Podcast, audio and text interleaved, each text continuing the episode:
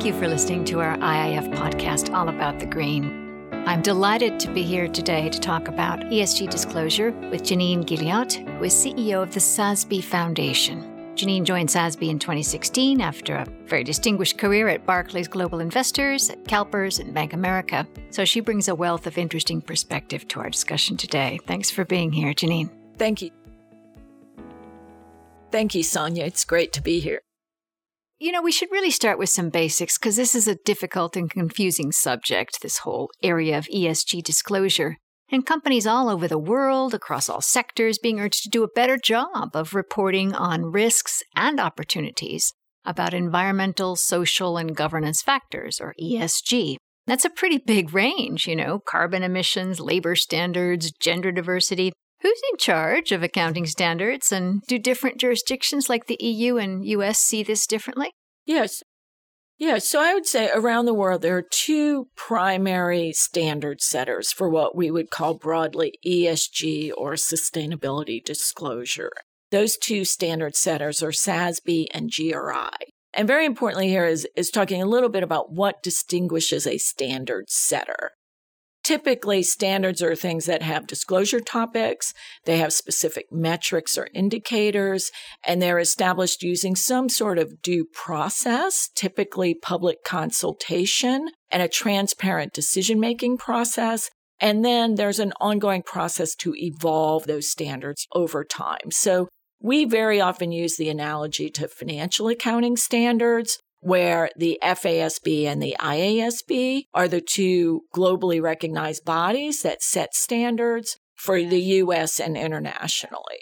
So that's what a standard is. And both SASB and GRI very much have that kind of standard setting process. The difference between SASB and GRI is really one of scope and definition of materiality. SASB identifies the sustainability topics that are most likely to impact financial performance of companies.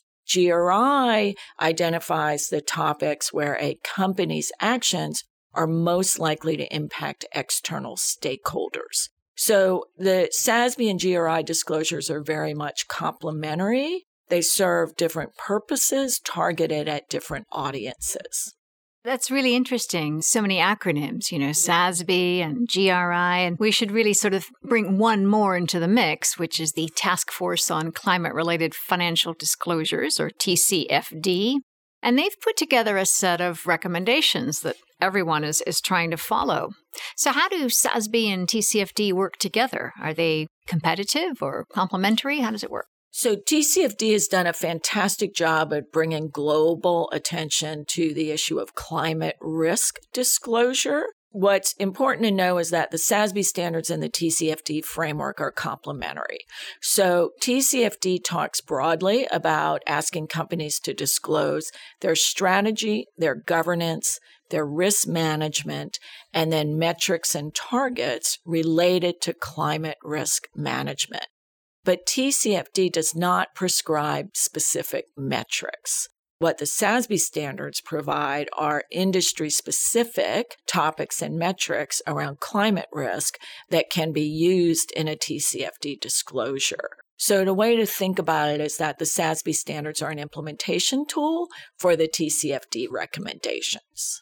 No, that makes sense. And, you know, how's that all working out for them? Are these ad- recommendations being adopted quickly? Is everybody jumping on board? Well, I think there's there's enormous interest and there's no question there are a lot of companies and investors globally committed to disclose in accordance with the TCFD recommendations. I think that's fantastic. I would say there's probably more progress around some of the disclosures around strategy, governance, um, risk management than there are now around metrics and targets. But I think it's an evolution. I mean, what we always say to companies is get on a path.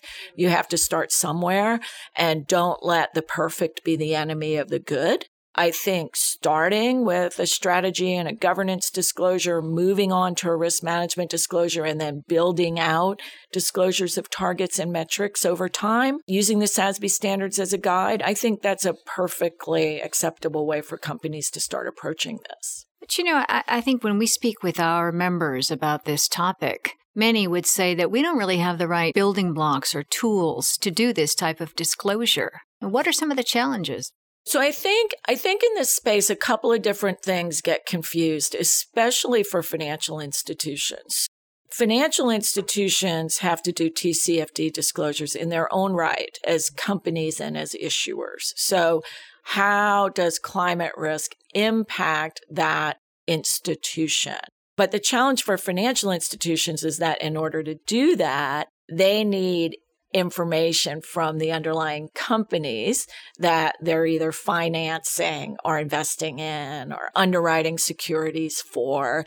So it's important to remember there are two slightly different concepts here. There is the disclosure of financial institutions themselves, and then there are the disclosures financial institutions need from companies they finance. Those two things get conflated.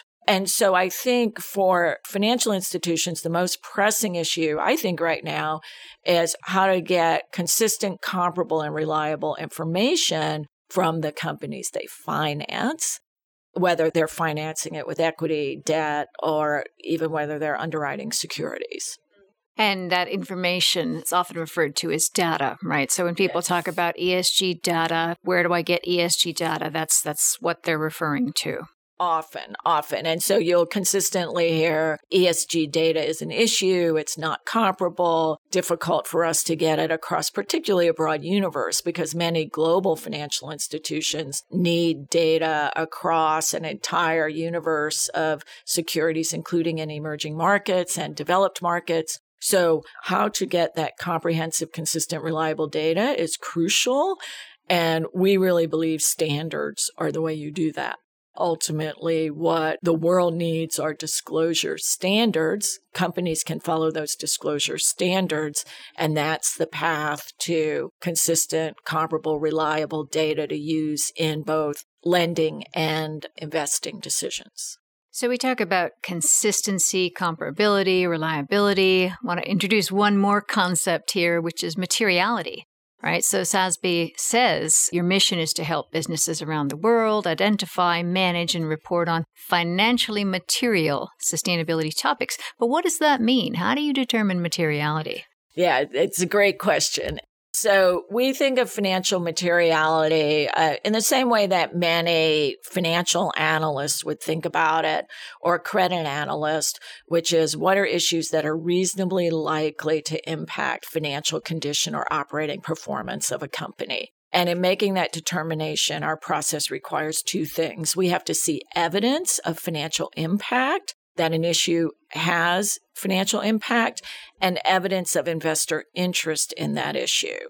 So, you know, a really good example of this is something like water usage in the non alcoholic beverage industry. Clearly, the availability and the cost of water is an issue that can have a financial impact in that industry climate specific issue in the insurance industry would be the exposure of the insured property portfolio to sea level rise. That's clearly an issue that has financial implications. So, the way our process works is we look for evidence of financial impact that can be actual events. It can be research, it can be sell side research, buy side research, academic research. And then we also look at what companies currently disclose, and particularly what they disclose as risks or risk, risk factors to their businesses, because often that provides some insight into what companies think are important. So what we do is is we look at all that research, we come up with a hypothesis about what issues might be financially material, and then we go through an extensive process of consultation with companies and investors and other interesting parties. And through that public consultation process, we reach a final decision. So, your guidance can help firms and investors determine which of these factors are material for them. Correct. And and we're very clear that we believe it's guidance. So we issue standards by industry. We have 77 industry specific standards. Uh, automobile industry, commercial banking industry, uh, agricultural industry, just give you a few examples. And we then identify the topics we think are most likely to be material in those industries. But it is really important to know that the final decision is the company's each company's business model can be somewhat unique. And we do see companies that may use topics from multiple SASB industry standards when they prepare their final disclosures. And it's fair to say that not everywhere is the focus on materiality as pronounced as it is within the SASB framework, right? Other frameworks might see materiality as, as not as important. Well, I'd say I'd say that it's considered important across multiple frameworks. It's that the word materiality may be used slightly differently. So the best example of this is the European Union, which has non-financial reporting uh, guidance called the Non Financial Reporting Directive. And in that, they lay out a concept of dual materiality. So they talk about one aspect of materiality being financial materiality. That's how do ESG issues impact a company's financial performance? That is primarily of interest to investors. And then the other concept of materiality, they will call um, environmental and social materiality. Some people call that stakeholder materiality. Some people will call it societal impact. And that idea is how does the company's actions impact the external world? And that is, that information is of interest to multiple stakeholders. So all of those concepts of materiality are important. And most large global companies report both, but just different users have different levels of interest in that information. And that's the European Union perspective. And in the US, would you see that same focus on dual materiality or stakeholder? I would say that the US uh, tends to prioritize, and this is just culturally, and it's also a function of how fiduciary law works in the US for both corporate boards and large pension funds. The US tends to prioritize the financial materiality concept, but most large US based multinationals who operate in multiple jurisdictions also uh, publish significant amounts of information through the stakeholder materiality lens, also. So let's turn to $64,000 question, or maybe a 64,000 euro question, you know, depending on how you look at it. There is a lot of debate about whether ESG reporting should be voluntary or mandatory. Because it's currently voluntary, many investors are concerned that the data that they receive via corporate disclosures isn't standardized or comparable across firms, and that makes it less kind of decision useful for them, to use a TCFD term. So, some UK and European policymakers are suggesting that climate and other non financial disclosures could become mandatory in the near future. So, how do you see this, this landscape evolving?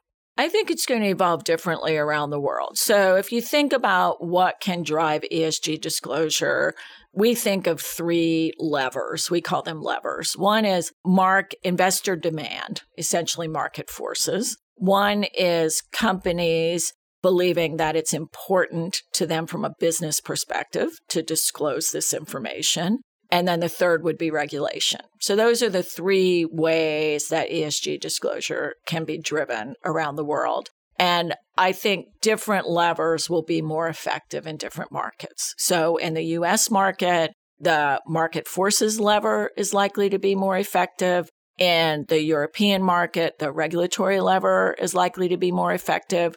So I think we just have to acknowledge that different levers will move at different paces around the world. I think what's very interesting right now is I think collectively all three of those levers are moving, that we've got a situation where we now have the world's largest investors, the world's largest companies, and regulators in one of the world's largest markets, the EU, all collectively saying we need better ESG disclosure. That's interesting. So you could you could perceive of a world where even without regulation or a top-down policy push, you could get good, effective, comparable disclosure on a voluntary basis using strong framework.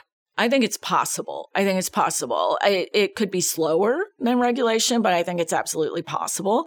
And what we always come back to is saying that at the end of the day, regardless of whether the information is driven through market forces or regulation, what's really important is that it be reliable. And the way you get to reliability is that this information be prepared with strong systems of internal control and strong board governance and oversight. And and ideally with the same kind of systems of internal control and board governance and oversight that financial information has because particularly the financially material information that will be used in investor decision making uh, we think should be of the same reliability as financial information so I want to turn now to, you know, we've been talking about climate reporting and that that's really very much in focus uh, with the climate agenda. But there's also a push for better disclosure of other non-financial risks like biodiversity, human capital, or even infectious disease outbreaks uh, like the current coronavirus. How material are these kinds of risks, do you think, and how soon can companies get up to speed on reporting on those as well? Those risks are absolutely material. And you know, one thing that attracted me to SASB coming from my background in asset management is an investor needs to evaluate the full range of risks facing a business. It can't focus on a single risk, climate, or a single risk, human capital. And the SASB standards are broad and cover what we call five sustainability dimensions, including the environment, human capital, social capital, which is where a lot of license to operate type issues live, and even issues like business model and innovation or leadership and governance. So the SASB standards cover, let's call it sustainability or ESG fairly broadly. And it's important that investors, when they're trying to evaluate a company, need to be able to trade off those risks. And you'll often have situations where there may be companies that are really great performers, say from a climate perspective, uh, but who have weak labor relations or weak human capital management practices. And investors need to know that when they make final decisions. So I think it's essential that standards cover sustainability broadly. But would it be right to say that the availability of data and tools for disclosing and reporting those types of risks are even less developed than, than the ones on the climate front, or is that too pessimistic? I don't think that's too pessimistic. I, I would frame it in degrees of maturity, is the way to think about this. So I think generally the environmental metrics are more mature, and there's a couple of reasons for that. One, on greenhouse gas emissions specifically, there's the greenhouse gas protocol. So there's an agreed global methodology for measurement. So that is incredibly helpful. The other thing about environmental metrics is that many of them they're so directly tied to P&L and particularly expenses that many companies have been managing them for years. So we see that for instance in the real estate industry where they report the SASB metrics relatively easily around things like energy usage or water usage or even waste because those are issues that those firms have managed for years and they have good data. I think where it gets harder is more emerging issues where there are less consensus about metrics. And this will happen in human capital. Mm-hmm. How do you measure employee engagement? So you'll often hear people say there's no question employee engagement is a value driver. But how do you measure employee engagement and how do you measure it in some consistent way across companies? Data privacy is another good one. No question, data privacy is really important for financial institutions. What's a really good comparable metric for data privacy? So I think metrics are just in different stages of maturity, and it's important to acknowledge that when you talk about ESG disclosure. Yeah, particularly as the regulatory framework for it evolves. Yes. Ginny, this has been so helpful. I mean, I'd come away from it sort of quite encouraged really about the state of disclosure and, and prospects for, for future, despite the kind of challenges and, and confusion that is kind of part of the landscape at the moment. So thank you very much for being with us today. Well, thank you for having me.